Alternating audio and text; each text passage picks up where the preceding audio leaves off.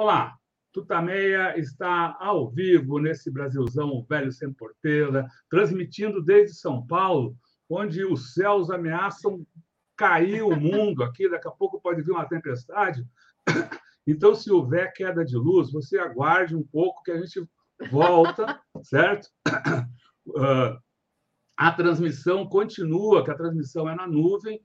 Se tiver queda de luz, deve voltar e a gente vai seguir essa entrevista sobre chuva, uh, uh, raios e trovões, raios e trovões, como diria lá né? o, o, o, querido Sérgio Mamberti. Né?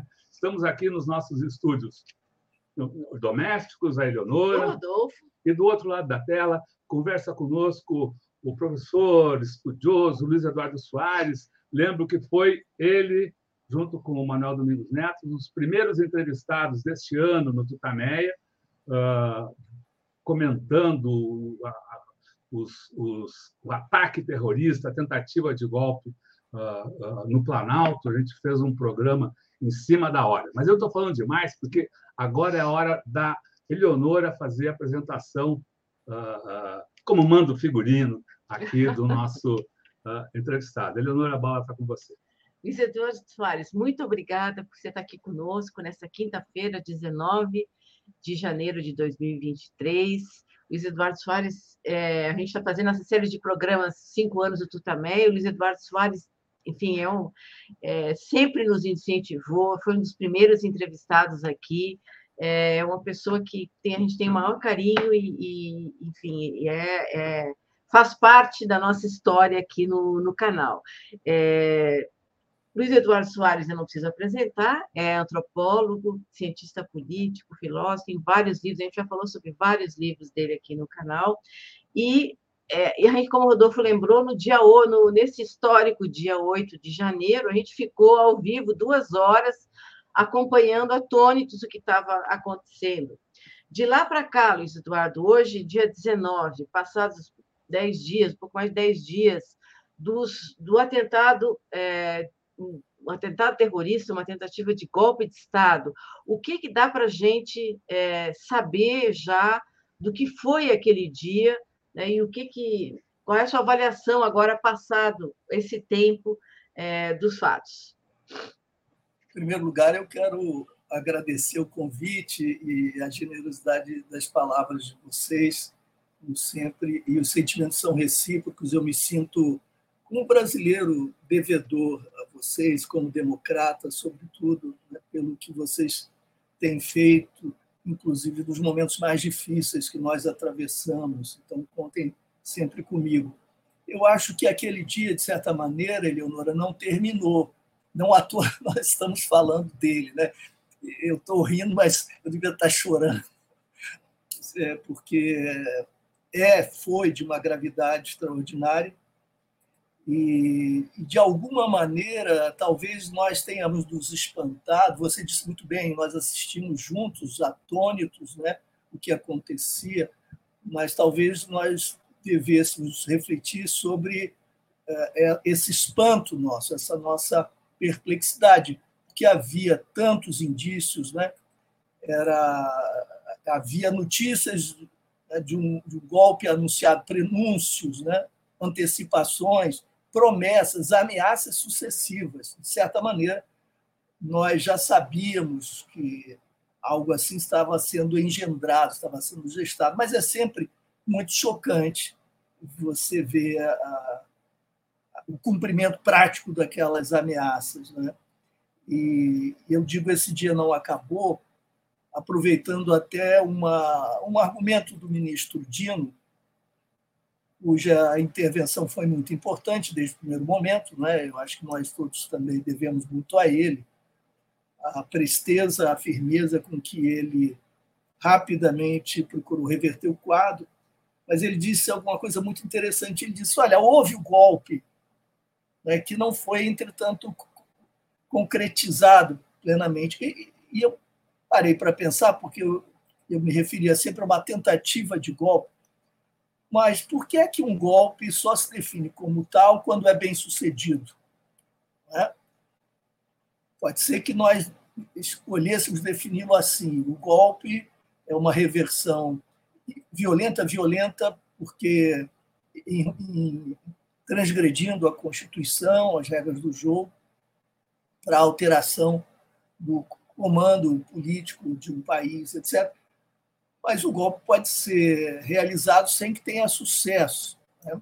Não necessariamente, para ser um golpe, tem que ter sucesso. E houve efetivamente um golpe à sua maneira, tabajara, como é a, o estilo bolsonarista. Né? Ações que são, de alguma maneira, coordenadas, mas insuficientemente coordenadas, insuficientemente organizadas, como se a aposta fosse na permanência do tensionamento com que ele governou todo o tempo, achacando, acuando, hostilizando, ameaçando, mobilizando suas bases extremistas e fazendo com que nós nos alimentássemos tragicamente daqueles restos dramáticos de, de, de, palavras, de gestos, de atos, etc. Nada se concretizava completamente, embora ele tenha destruído muitíssimo e cumprido em parte a sua promessa de destruir, né, destruir direitos, destruir o meio ambiente, destruir eh, a retomada brasileira do desenvolvimento democrático, destruir o pacto constitucional, corroer as instituições todas que foram insuficientes para contê-lo, etc, etc. Mas, ao fim e ao cabo, esse dia, esse primeiro gesto, esse primeiro ato da dramaturgia golpista, esse primeiro movimento, foi repelido e ofereceu, então, uma oportunidade muito especial para que o Lula tomasse posse pela segunda vez. Eu acho que até nós conversamos sobre isso naquele domingo fatídico porque a, a invasão do Palácio Planalto, sobretudo do Palácio Planalto, se deu como uma espécie de espelho invertido, de reversão da cena que é, acabou sendo retratada e, e correu o mundo como talvez a imagem mais bela da nossa história. Né? Aquela imagem extraordinária, comovente, do Lula subindo a rampa com brasileiras e brasileiros, aqueles que não estão no cardápio das elites, né? Nos convites para os salões, etc.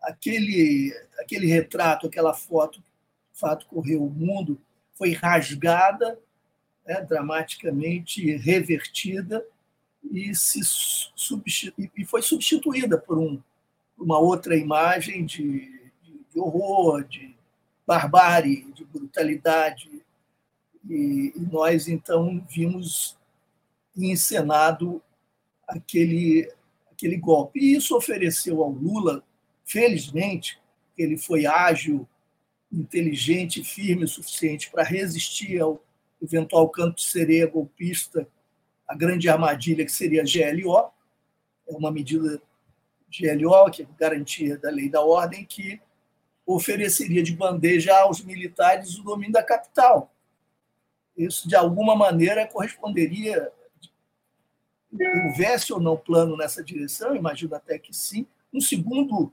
ato né, do, do caos golpista que estava em curso. O Lula freou, é, não aceitou a proposta de seu ministro da Defesa, que provavelmente a ouviu do lado de lá, do lado das Forças Armadas, se negou a convocar uma GLO e o ministro da Justiça sugeriu, com o apoio do presidente, a intervenção na segurança pública do Distrito Federal, que foi suficiente para é, alterar o quadro imediato. Nós vimos ainda, já ali, três indicações muito graves, e, e isso se estende até hoje. E isso foi ficando mais nítido depois daquele domingo. Nós vimos que no que tange às Forças Armadas. A guarda do Palácio, eu ia dizer não foi efetiva, mas é muito pior que isso, foi conivente, foi cúmplice.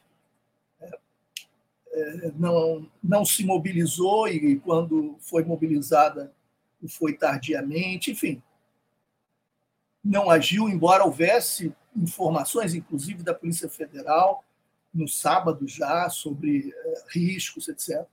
Então, a Guarda do Palácio, que é responsabilidade das Forças Armadas, composta por militares, nós tínhamos visto aqueles acampamentos que eram covis de fascistas, golpistas, aqueles acampamentos protegidos pelo Exército em diversas partes do país, inclusive em Brasília, a despeito do fato de Alexandre de Moraes, eh, ministro da Suprema Corte e, e presidente do, do Tribunal eh, Eleitoral, ter já declarado que aquelas ações e aquelas demandas e aquelas, portanto, entre aspas, manifestações eram criminosas, porque estavam incitando o cometimento de crime,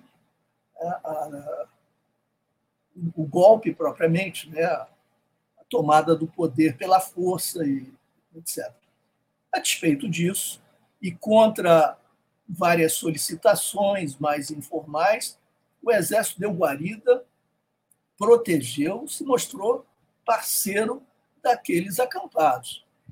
E no final do dia, quando a polícia finalmente, graças à intervenção, começou a polícia militar do Distrito Federal começou a agir e conseguiu é, repelir os terroristas, golpistas, fazendo-os recuarem até o acampamento, que era a sua sede, afinal de contas, né? O Exército fechou, bloqueou a entrada para que a polícia não continuasse eh, o seu trabalho e não prendesse os, os golpistas, etc. A explicação que o, o próprio interventor, Ricardo Capelli, ofereceu ao público numa entrevista foi que uh, o Exército estava preocupado com um desfecho com as consequências de prisões à noite. Seria mais prudente aguardar o dia, não haveria perda nenhuma se houvesse essa cautela. Essa foi a sua justificativa, dessa maneira, conferindo à postura do Exército eh, racionalidade, bom senso, legalidade, sobretudo. Eu acho, entretanto, muito suspeita aquela decisão do Exército, eu duvido que isso tivesse acontecido, houvesse uma situação distinta, se os manifestantes fossem de esquerda, aí, se fossem, enfim, tivessem atuado com aquela violência. Esses cuidados, não, de modo algum, ocorreriam. E, de modo algum, quando nós estamos considerando a gravidade dos atos, a, a cautela, se, a meu juízo, se justificaria. Então, nós temos esse comportamento, no mínimo, ambíguo, merece interrogação, merece uh, investigação. A posição anterior, da, dando guarida aos golpistas, quando tudo se já estava ali, e, subsequentemente, a, a, guarda do palácio omissa. E ainda houve o caso do dia 12, dia da diplomação do presidente Lula, quando atos de terror se multiplicaram pela cidade sem que houvesse qualquer prisão, sabendo que, todos, todos nós sabendo que os promotores do caos retornaram para o seu abrigo no acampamento protegido pelo exército. Isso também é absolutamente é, chocante. E há mais o caso da, da bomba plantada sobre o caminhão, que poderia ter provocado não só a morte do motorista, né, seria tragédia suficiente, mas muito mais que isso, nas proximidades do aeroporto de Brasília. Três pessoas já estão presas hoje. Uma foi presa, duas se entregaram, e já há comprovação, né, por parte dos investigadores, de que efetivamente os três não só realizaram essa ação, como dispunham de outros armamentos e outros artifícios e, e planos para ações subsequentes derivadas, em que os três estavam acampados naquela, naquele mesmo espaço. Isso é, me parece que constitui um, um repertório de indícios que apontam para a responsabilidade das Forças Armadas nessa história toda.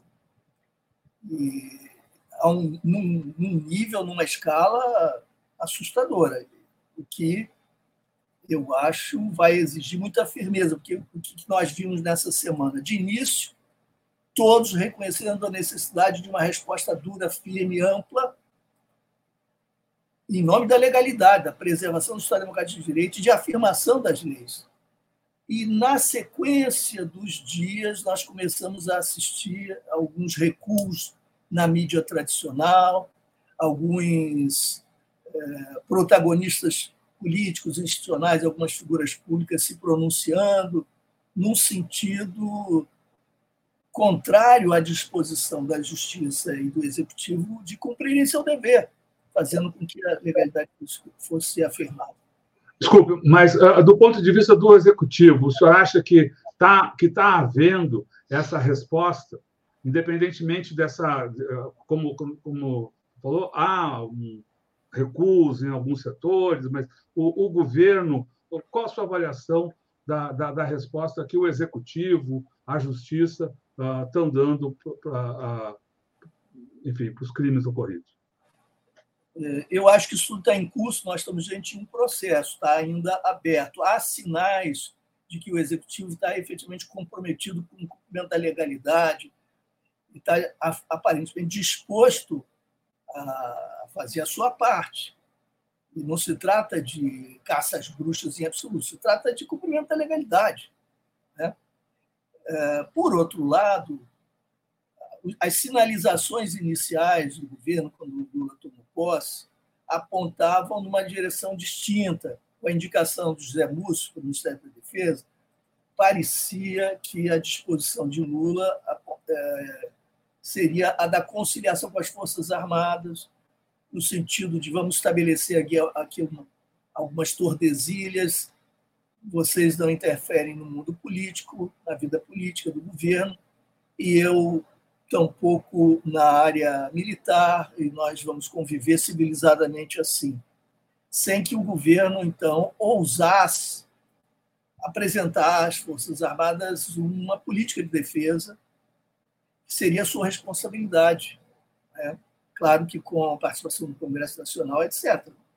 Mas a responsabilidade do Executivo, com base na soberania popular, porque derivou sua autoridade do voto, seria apresentar ao país e às Forças Armadas uma política de defesa, a qual necessariamente teria de incluir uh, o retorno das Forças Armadas à circunscrição constitucional e institucional, o que afasta, as afastaria as Forças Armadas do, da política de uma maneira muito firme.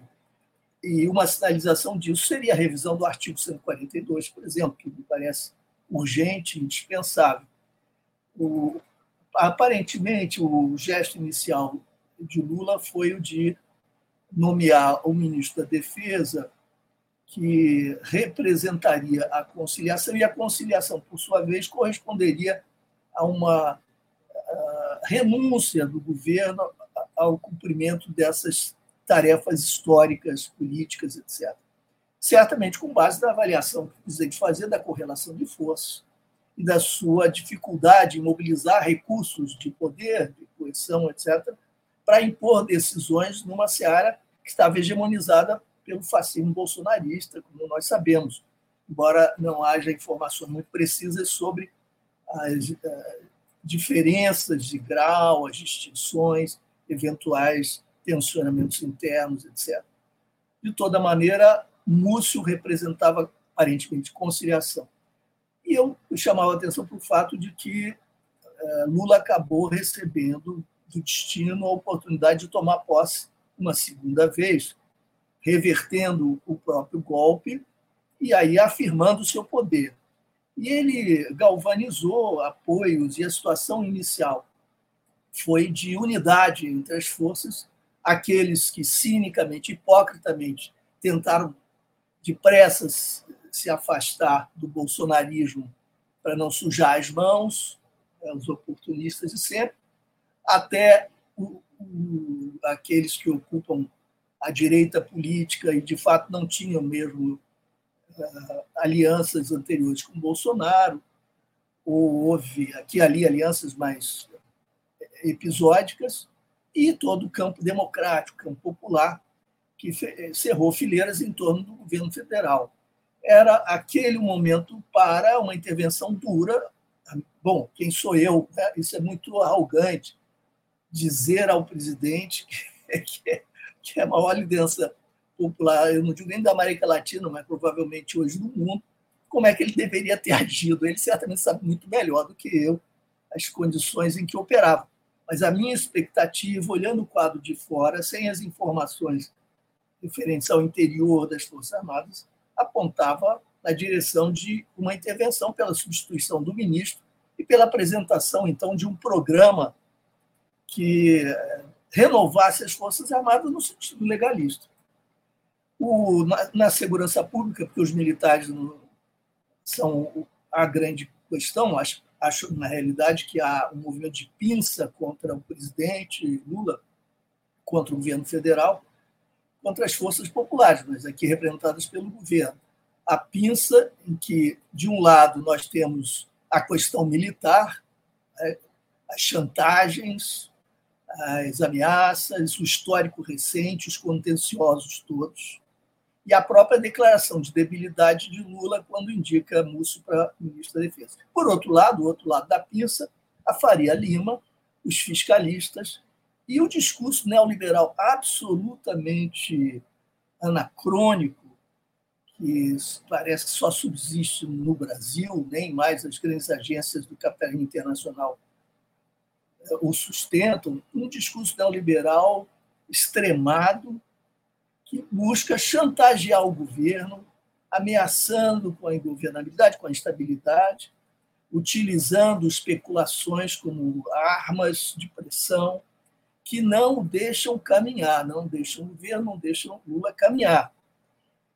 E a única saída efetiva de Lula para se livrar da pinça do, duplo movimento é a conexão popular, a conexão com a massa da sociedade brasileira. Isso requer medidas econômicas imediatas, investimentos do Estado para recuperação muito dinâmica do emprego, valorização do salário mínimo e para todos os investimentos em política, políticas públicas que atendam às necessidades básicas, é claro, além da fome, da miséria absoluta, que atendam às necessidades de reversão do quadro de desigualdades. Né?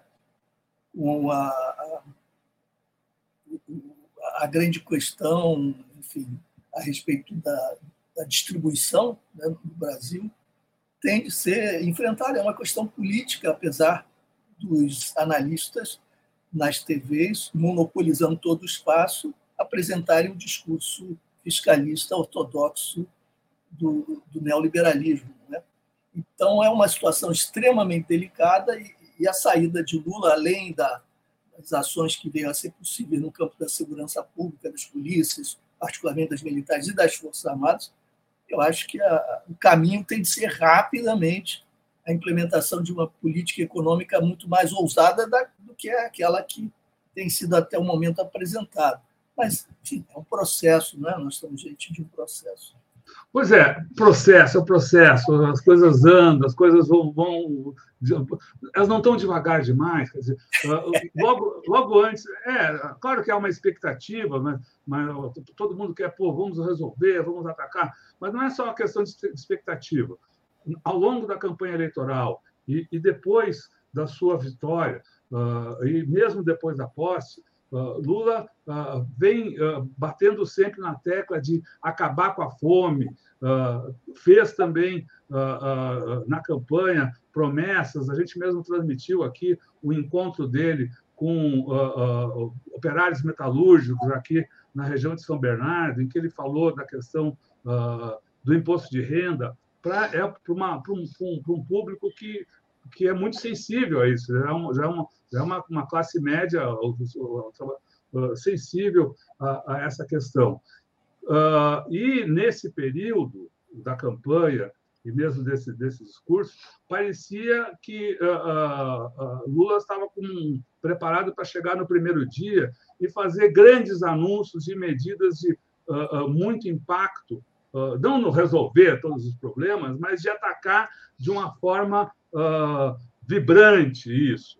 Isso não aconteceu, o governo parece enredado em, em questões legais, em uh, uh, discussões políticas, uh, que talvez também poderiam ter sido antecipadas. Enfim, está havendo um, um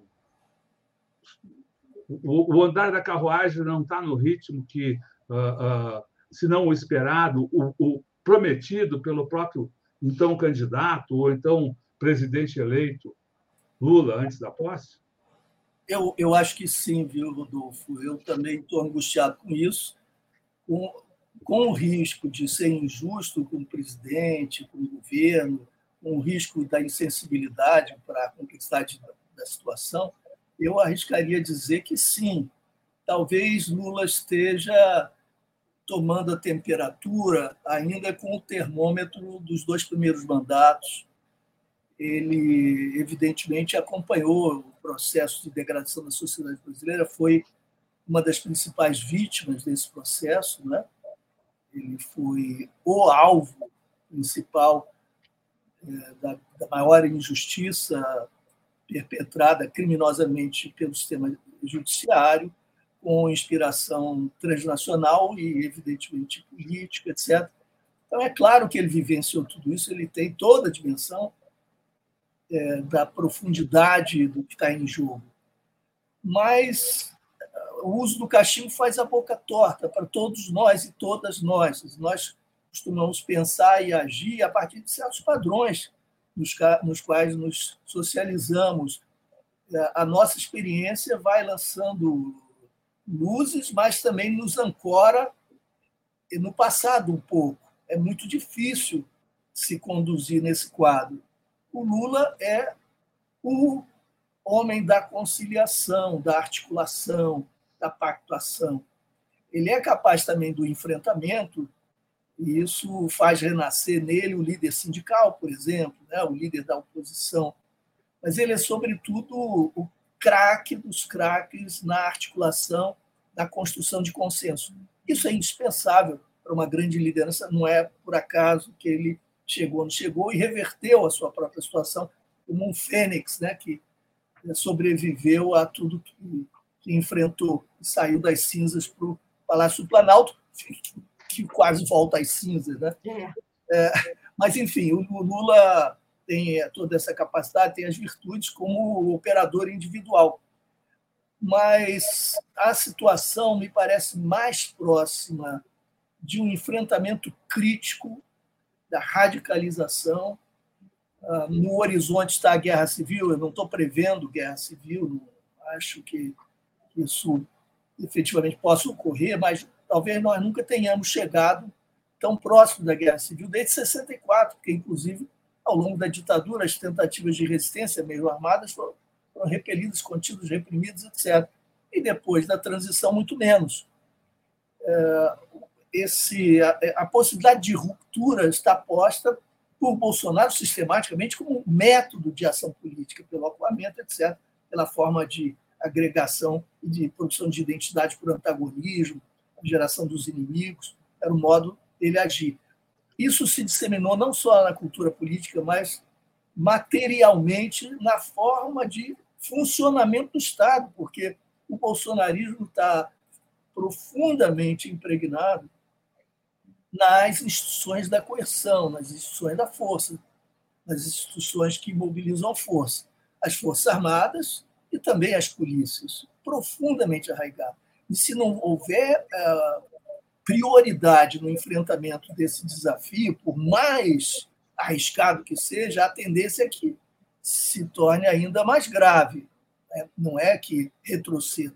E, por outro lado, se Lula não for muito ligeiro na alteração do curso da política econômica, é, com resultados muito tangíveis a curto prazo, a tendência é que essa sistemática de hostilização, de geração de instabilidade, de caos tópicos locais, regionais, de provocações sucessivas, que essa sequência tenda a abalar a sua popularidade na ausência de respostas. É. Uhum. E isso começa a lhe ser atribuído pelos que sabem perfeitamente que ele ali é vítima e não algoz, mas aqueles que fazem a chantagem pelo lado da pinça, que é o lado econômico, o uhum. fiscalismo, neoliberalismo, a Faria Lima agindo. Né? E com o apoio da, da mídia, que não tem, da mídia tradicional, que nesse aspecto não tem nenhum pudor.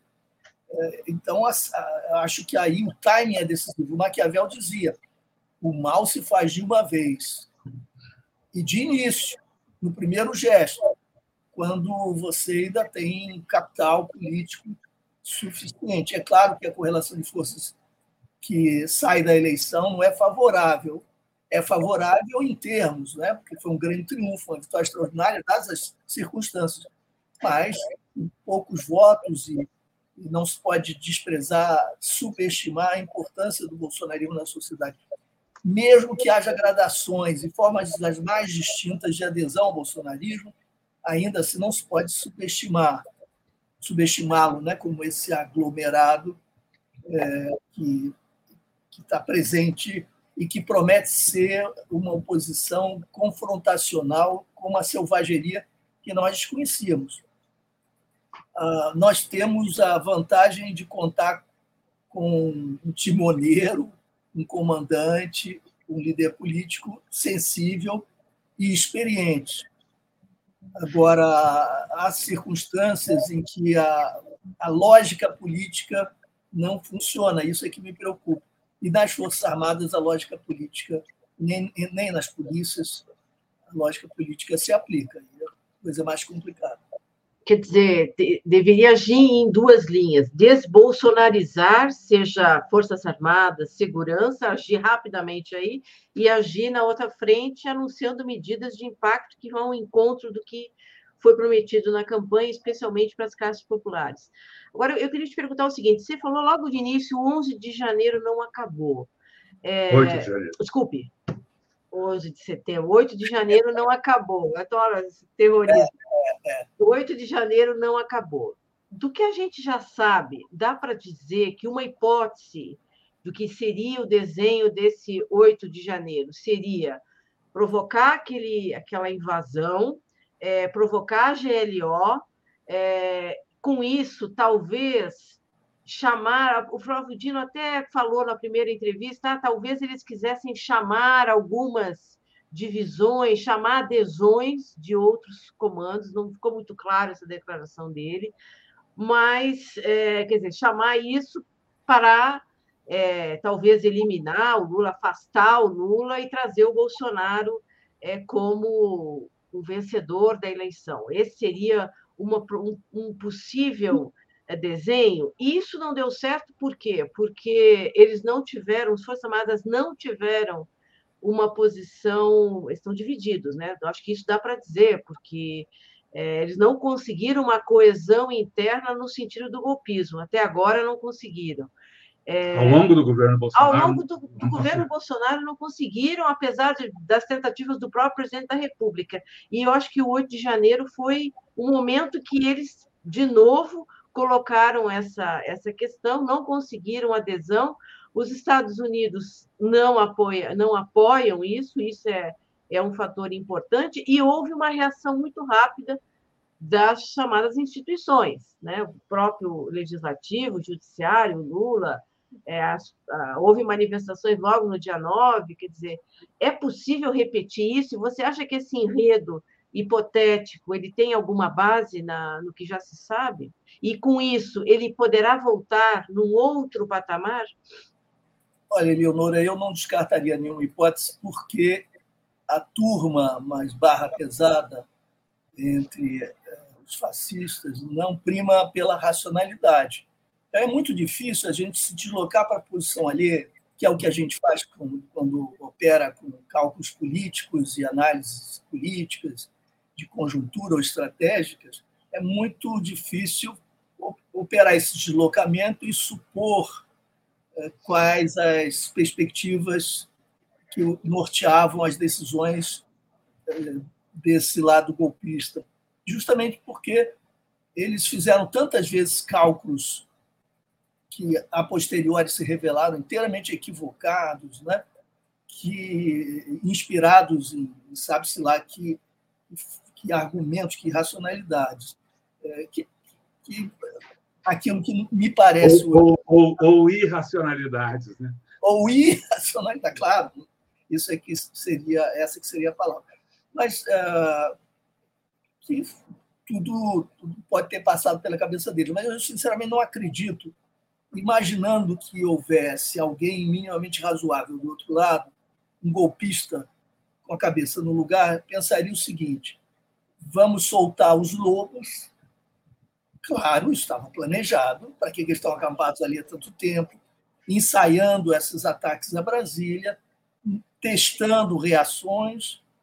O secretário de Segurança é empossado, ex-ministro da Justiça Bolsonaro e ex-diretor-geral da PF, é empossado como secretário de Segurança do Distrito Federal, imediatamente troca os comandos. Isso, é, isso representa sempre uh, desestabilização momentânea, dificuldade, dificuldades operacionais, sobretudo quando o chefe não está presente, e viaja para as férias, para, para descansar, depois toma posse. Então, por que ele teria tomado posse? Não faz absolutamente nenhum sentido em, uma perspectiva que não aquela de que isso estivesse associado à ação golpista. Então, não tem dúvida, amigo, meu juízo parece indiscutível que o 8 de janeiro fazia parte do plano. Mas não, não creio que alguém com a cabeça no lugar entre os golpistas esperasse mais do que caos. E porque a aposta é tensionamento, desgaste e o desdobramento do tempo. Assim como o Rodolfo é, disse que, se preocupava com uma certa lentidão das ações governamentais, eles provavelmente se gratificam com qualquer postergação e, é, e atuam no sentido de lançar mais brasas no fogareiro e promovendo uma espécie de aquecimento gradualista, né? lançando ali mais, mais fogo e cozinhando o governo em banho-maria, de modo a que ele se fragilizasse, ele se tensionasse, e isso fosse fazendo com que ele se sentisse mais débil e mais dependente da conciliação com os chantagistas. E isso faz sentido. Vamos promover o caos, mostrando que eles não têm poder, dependem de nós. Eventualmente, até caem na armadilha e chamam uma GLO. E, nesse caso, nós vamos dar um espetáculo, um show de ordem. Vamos escolher quem é que nós vamos buscar ali como bode expiatório. Vamos bloquear investigações que ultrapassem aquele limite. Vídeo caso Marielle aqui com a intervenção militar em 2018 né? liderada, liderada nós sabemos quem. E é, a, a, a, investigação, não estou atribuindo ao comandante da intervenção responsabilidade criminal no caso, mas o fato é que o caso não foi esclarecido, ao contrário, nas primeiras etapas, as investigações foram inteiramente conturbadas e nós ainda não chegamos aos mandantes até hoje. Né? Então, seria perfeitamente concebível, por parte deles, bom, vamos é, promover o caos, isso pode ter desdobramentos, Brasil afora, a instabilidade pode é, deteriorar as condições de governabilidade. Vamos apostar em todas as hipóteses, né, todas as opções, sempre no sentido da desestabilização, do enfraquecimento isso gerando mais e mais dependência do algoz, do, do, chantagista. Né? Você vai ficando mais frágil e uh, a GLO seria, então, um laço uh, perfeito nessa, nessa armadilha.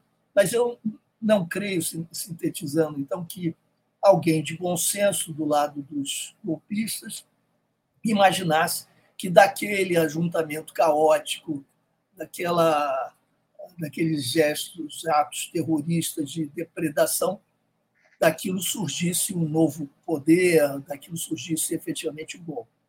Lula foi muito hábil e ágil com os seus ah, auxiliares mais próximos, Flávio Dino e outros, e a aproximação no mesmo dia, naquela noite, com os outros poderes, né, selou uma unidade que apenas fortaleceu o governo, graças à virtude do Lula. Então, a aposta se mostrou ah, muito equivocada. E isso teria sido oportunidade a segunda posse, que talvez ainda esteja em curso. Lula está se encontrando com os comandantes agora das três forças. Esse é um novo contexto e vamos ver como as coisas se desdobram. Mas ainda falta a, a ação que está sendo prometida. Qual é a ação? A investigação e a denúncia, não só dos que apedrejaram e barbarizaram os prédios públicos, as obras de arte, etc., mas também de, dos que planejaram ou dos que, por omissão, concorreram para, para a situação. E isso tende a envolver a, a denúncias a, a militares. Não é possível que as Forças Armadas não assumam aí alguma responsabilidade.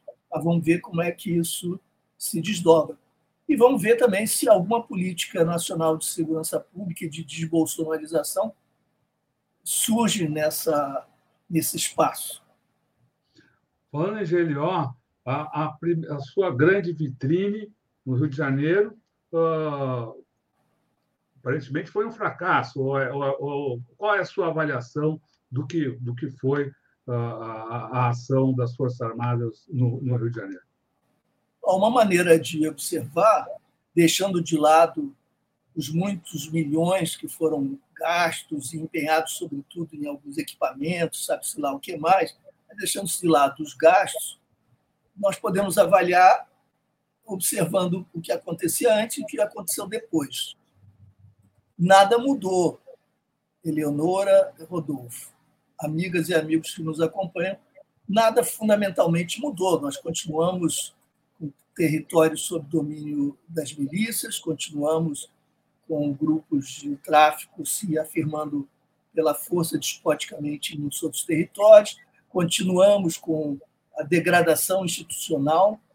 É, eu posso dizê-lo não retoricamente, mas muito, muito substantivamente, lembrando que o chefe da Polícia Civil, durante as eleições, agora era candidato a deputado federal, era secretário de Polícia Civil, porque o governador acabou com a Secretaria de Segurança, e elevou, portanto, os chefes das polícias ao status de secretário, é, foi preso. Mais um chefe da Polícia Civil preso no estado do Rio de Janeiro.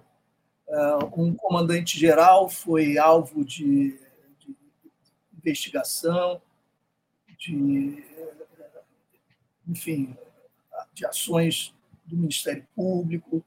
Nós estamos diante, portanto, de um quadro cristalizado de degradação institucional que não sofreu qualquer abalo com um ano de poder pleno dos militares. Nenhum abalo. E eles tinham o privilégio do acesso às informações, todas as informações, os serviços todos à sua disposição de inteligência, etc. Então, eu foi um fracasso total se o fracasso pudesse ser medido pelas expectativas mais eh, bem intencionadas da sociedade. Porque se a intenção foi outra, então a régua, a medida tem que ser outra. E me parece que aquela intervenção teve um propósito muito mais político naquele momento. Né? E, e não, não nos esqueçamos que eu acompanhei cada dia, a primeira reação de Bolsonaro foi crítica, muito dura. Ele repeliu fortemente a, a decisão do Temer. Por quê? A minha avaliação é que ele tenha visto ali a possibilidade da emergência de uma liderança militar de ultradireita que ocupasse seu espaço. O próprio Braga Neto, eventualmente. Porque ele seria contra. É? Depois ele acabou virando, virando para o outro lado, acabou apoiando a intervenção mas na, nas primeiras semanas se opôs fortemente. A justificativa dele era que não havia garantias para os soldados, para os militares. Né? Eles, é, a proposta que o Moro formularia mais adiante já era uma bandeira de Bolsonaro. Né? que houvesse sempre essa excepcionalidade no julgamento das ações policiais, para que eles ficassem isentos de responsabilidade no caso de provocar mortes dos suspeitos, etc.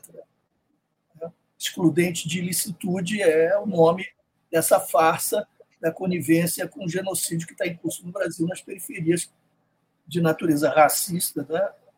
contra jovens pobres e negros e tal. Então, nós tivemos ali aquele primeiro movimento Bolsonaro contrário depois a adesão. É, isso um dia vai ter de ser explorado por historiadores, com documentação, entrevistas, com acesso a informações que ainda nos escapam. Mas tudo indica que essa reação inicial, depois domesticada, tenha sido fruto de uma desconfiança dele de que assim poderia surgir uma liderança alternativa. Foi a minha interpretação no momento. Eu escrevi a esse respeito exatamente em cima do, dos, dos fatos. Mas é, uma intervenção política, porque demonstrava já uma espécie de ensaio geral em que as Forças Armadas eram apresentadas como capazes de promover a ordem, a paz social, aquilo que tinha sido ensaiado no Haiti. Uhum. Né?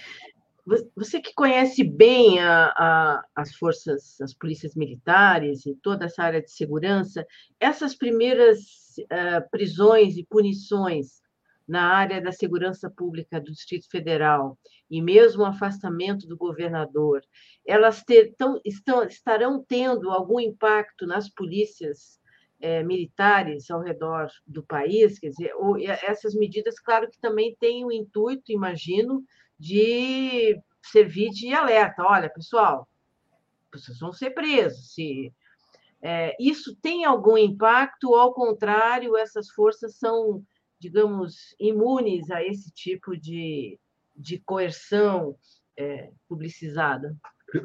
E correlata a isso as mudanças nos comandos da Polícia Rodoviária Federal. Ah, é, que aconteceram todo, hoje. Que é. aconteceram hoje em todo o país. Né? Também são medidas, claro que não é a mesma coisa, mas uh, uhum. apontando para essa uhum. a, a, ação do governo. Né?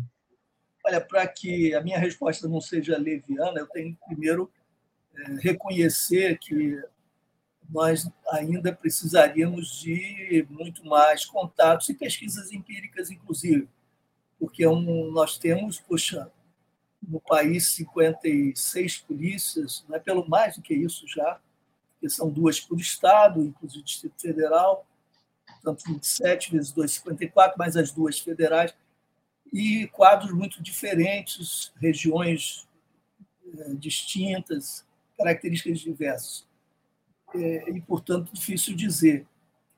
Algum efeito? Provavelmente sim, mas eu não creio que tenha sido nada muito expressivo, porque nós temos ainda uma situação de ambivalência, né?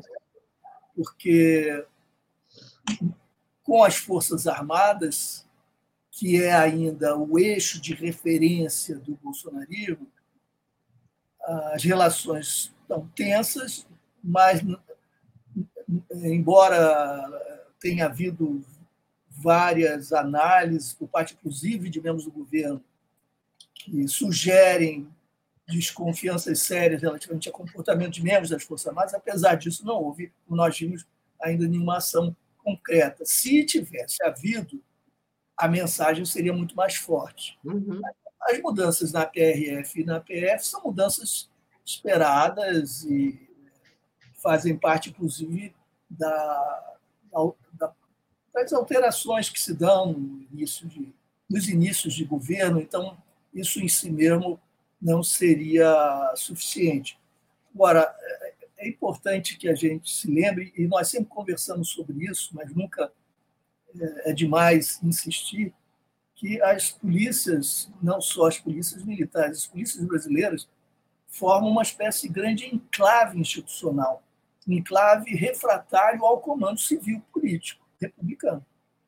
Isso não é novidade, por isso eu sempre dizia que as polícias eram bolsonaristas quer dizer, antes de Bolsonaro. As culturas corporativas policiais predominantes, hegemônicas, se nutrem de inspirações e valores e práticas que vêm da ditadura, às vezes até dos porões, as quais tampouco foram ali gestadas, porque a história do Brasil, a história da escravidão, da brutalidade do Estado, acompanha os séculos. Então, nós não podemos sequer atribuir à ditadura a invenção da violência policial, com a marca, o viés de, de classe, de cor, de etnia, de, de é, patriarcalismo, violador, etc. Não, essas são marcas históricas qualificadas no pior sentido da palavra, intensificadas pela ditadura.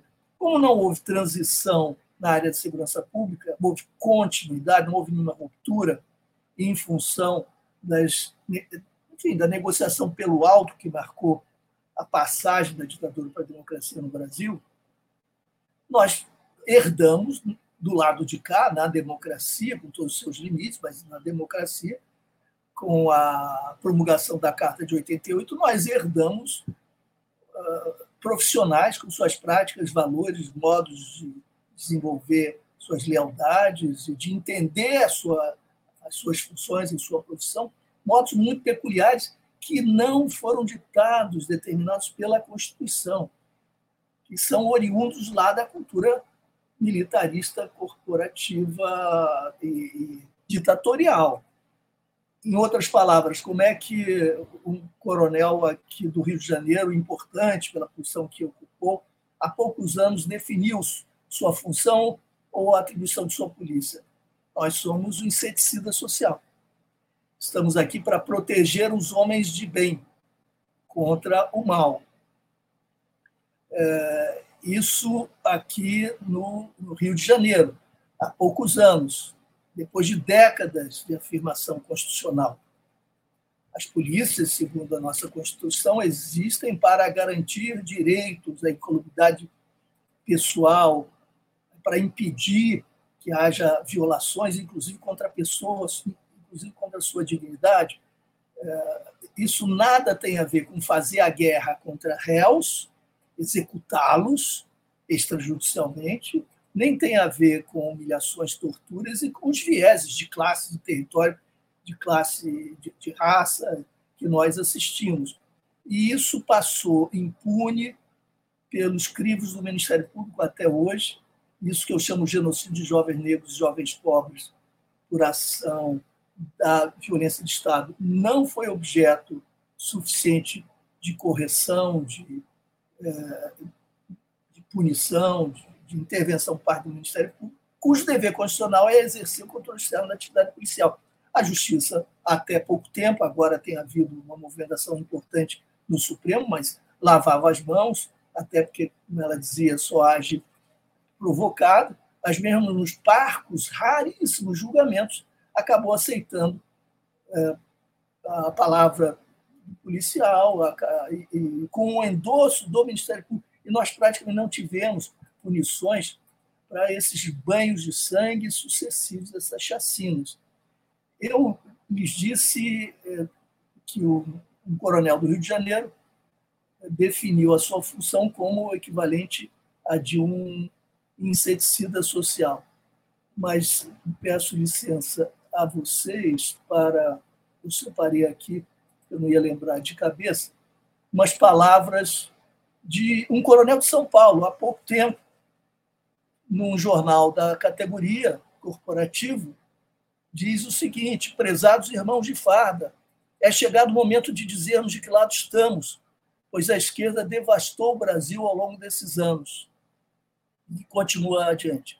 Bolsonaro está sendo instrumento de Deus para a libertação do povo brasileiro do PT, da esquerda e da corrupção que assola o país. E os homens de bem devem e podem criticá-lo, mas nunca ser instrumento de discurso para a volta dos destruidores da nação, da família, dos valores cristãos e dos ideais da nossa gloriosa polícia militar. Pouco tempo, declaração de alguém importante é, da Polícia Militar de São Paulo. Em 2020, eu fui convidado para lançar meu livro Desmilitarizar na PGR, é, por amigos que justamente buscam difundir no Ministério Público uma cultura de responsabilidade constitucional, que o, controle de atividade policial seja exercido. Foi, foi uma honra lançar o livro lá, mas houve três pronunciamentos contrários, com ameaças aos que me convidaram e a mim, uh, do governador, então governador Witzel, que se pronunciou num áudio que circulou bastante, sobretudo no Rio de Janeiro. Depois, uh, da Associação Brasileira dos Procuradores Gerais, estaduais, procuradores de justiça, procuradores gerais, não, procuradores de justiça, Associação Nacional dos Procuradores de Justiça, ou seja, associação que reúne os responsáveis, os líderes do MP nos estados. Uma carta dizendo que era insultuoso, que era inaceitável que um livro que questionasse a polícia militar fosse lançado com endosso da, da, do Ministério Público, da PGR, etc. E que isso tinha de ser revertido, eles não tinham autoridade para fazê-lo, mas é, diziam que, que consideravam, enfim, uma hostilização inaceitável à grande e gloriosa instituição polícia militar.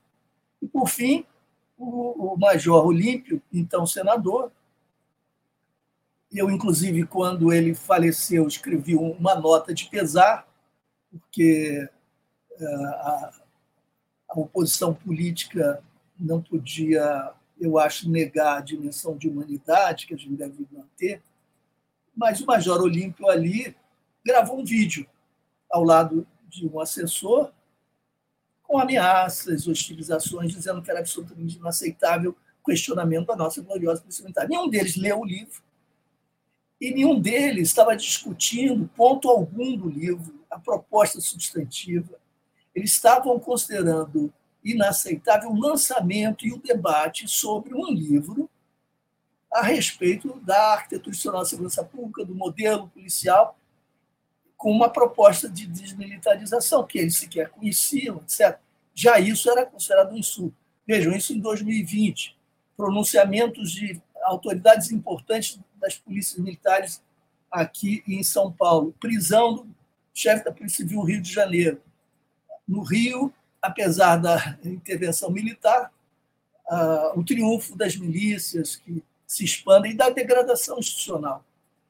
Recentemente, nós temos visto na internet pronunciamentos de oficiais da, da Polícia Militar do Estado do Rio de Janeiro insultando o presidente da República, ainda quando ele era candidato. Eu não vi agora depois da posse, mas insultando, não eram termos que fossem minimamente aceitáveis. E eles são proibidos legalmente de se pronunciar, né, com, de se pronunciar em, em questões políticas, ideológicas, em disputas eleitorais, particularmente.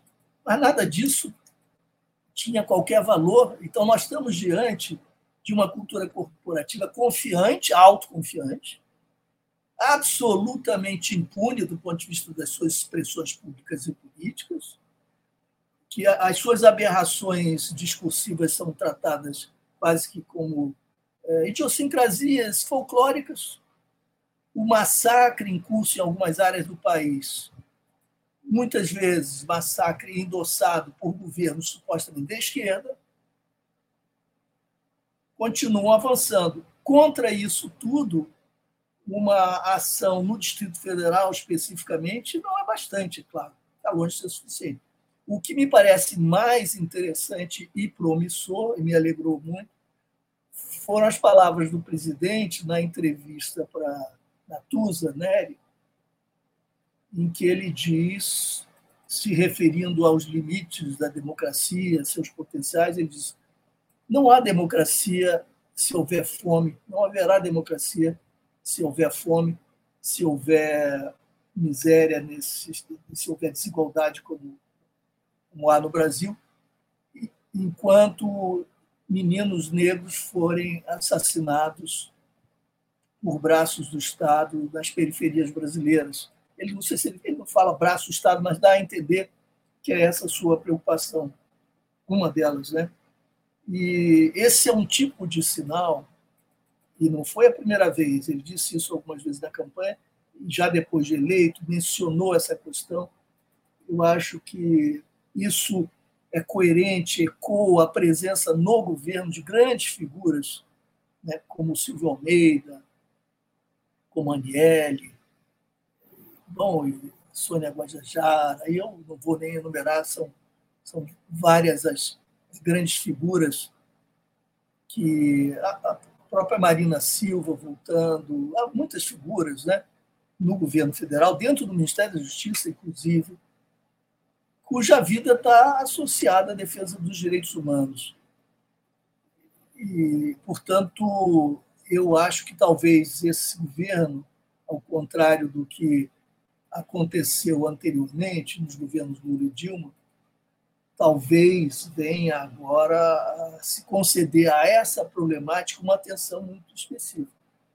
Isso ainda não envolveu a criação do Ministério da Segurança Pública, ainda não envolveu a apresentação de uma política nacional, o Ministério da Justiça ainda não tomou posse nessa área, por assim dizer, mas é, são indícios positivos. Não são questões perfunctórias, secundárias, apendiculares, como queiram chamar, são questões-chave para a própria democracia brasileira. É, eu escrevi no finalzinho do ano passado, ou início desse ano, acho que no final do ano passado, um artigo dizendo que a questão mais urgente do Brasil era a, a separação, a ruptura entre autoridade e poder, porque as decisões de autoridades legítimas podem se dar e podem ser corretas, encontrar abrigo e amparo na soberania popular que provém do voto, cercada, portanto, a decisão de toda legitimidade e ainda assim, assim não ser implementada, porque os instrumentos de força, as instituições de coerção, aquelas que garantem a implementação no caso de resistência, com uso comedido, moderado, circunstancial da força, essas instituições não estavam, não eram confiáveis. E isso até fazia com que vacilassem agentes públicos com medo de expor a sua própria impotência no caso da determinação de uma decisão mais forte que não encontrasse obediência para o cumprimento e numa circunstância marcada pela deslealdade das forças da ordem, digamos assim, das instituições de coerção. Isso, isso, é, isso inviabiliza um governo, efetivamente, porque uhum. toda a legítima se perde, não se converte em poder. De modo que nós estamos diante de casos mesmo muito graves. Luiz Eduardo Soares, a gente quer agradecer muito a sua participação aqui no Tutameia, nessa série de entrevistas aqui que marcam uh, os, os, cinco anos aqui do nosso nossa atividade nas ruas e nas redes e que também uh, uh, são uma forma de procurarmos contribuir, trazer para o debate nesse início de ano dessas, de todas essas discussões, esses temas aí que, que afloram, estão na, estão na, estão na, na, na superfície aí dos desafios das promessas das do, do governo Lula e das expectativas do povo brasileiro em relação a esses aos novos ares democráticos. Então, agradecemos muito a sua participação, a assembleia que se formou aqui uh, para acompanhar suas reflexões, uh, debatendo também aí no, no chat ao vivo. E queria lembrar a todos que estão aqui com a gente que essa entrevista fica disponível para seguir sendo tema de debate, tema de, de estudos é, basta buscar por Tutameia TV e você nos encontra nas várias plataformas de podcast, no Twitter, no Facebook, no YouTube. No YouTube, não deixe de se inscrever no nosso canal, clicar na sinetinha para receber avisos de novos vídeos. Visite também o site Tutameia. O endereço é tutameia.jor.br. E agora, neste meio de tarde, que afinal não tivemos a tempestade ah, agora aqui. Agora que o sol. Abriu, tava, né, a gente devolve a palavra aqui para o nosso uh, querido Luiz Eduardo Soares, para que dessa vez, sem perguntas, faça a sua mensagem, a sua fala, a, a, a sua contribuição aqui para o pessoal que está conosco e que seguirá com a gente pela internet afora. A palavra é sua, muito obrigado. Eu que agradeço, Rodolfo, Leonora, é um prazer estar com vocês e com todas e todos que, que nos acompanham. E eu acho que é nosso dever, pelo menos eu, entendo como sendo meu dever pessoal, combinar, o que é sempre difícil, a defesa a mais vigorosa possível da democracia, e nesse caso, portanto, de Lula e de seu governo, e, por outro lado, pressionar como eu puder, lealmente, para que uh, haja avanços nas áreas que creio que esses avanços sejam decisivos e possam efetivamente fazer diferença. Até porque o próprio Lula, outro dia, disse: olha, não deixem de cobrar, porque, é, é claro, né, ele está sob a pressão, como eu disse, daquela pinça, a questão uhum. militar, o fiscalismo, as elites, a mídia corporativa, etc. E ele precisa de uma pressão popular democrática que aponte na direção desses avanços, até para que ele encontre um espaço mais razoável de operação, de intervenção. Então, acho que é dever, nesse momento, de quem se compromete com a democracia, é oferecer apoio irrestrito e, por outro lado, ser bastante enfático na cobrança e na verificação do que pode representar grande fragilidade para o próprio governo, para a democracia, pressionando para que nós avancemos. E faço isso com otimismo, porque nós, eu, quando quero me convencer que o otimismo aqui é, se justifica, eu penso no que poderia ser esse janeiro. Por um triz, esse poderia ser o janeiro do nosso exílio, esse poderia ser o janeiro do nosso desespero e é, quase né, do cataclismo político e, e todo social, econômico e climático que se seguiria. Então, pensando do que nós nos salvamos né, e da magnitude do triunfo que foi vencer contra todas as manobras, todos os recursos empenhados, toda a pressão e toda a chantagem do bolsonarismo, é, nós temos de celebrar ainda muito atentos, né? Que a luta continua. Obrigado, um abraço grande a vocês. Muito obrigada, Luiz Eduardo. Muito obrigada. Obrigado. Boa tarde. Boa tarde, tchau, pessoal. tchau. tchau. tchau.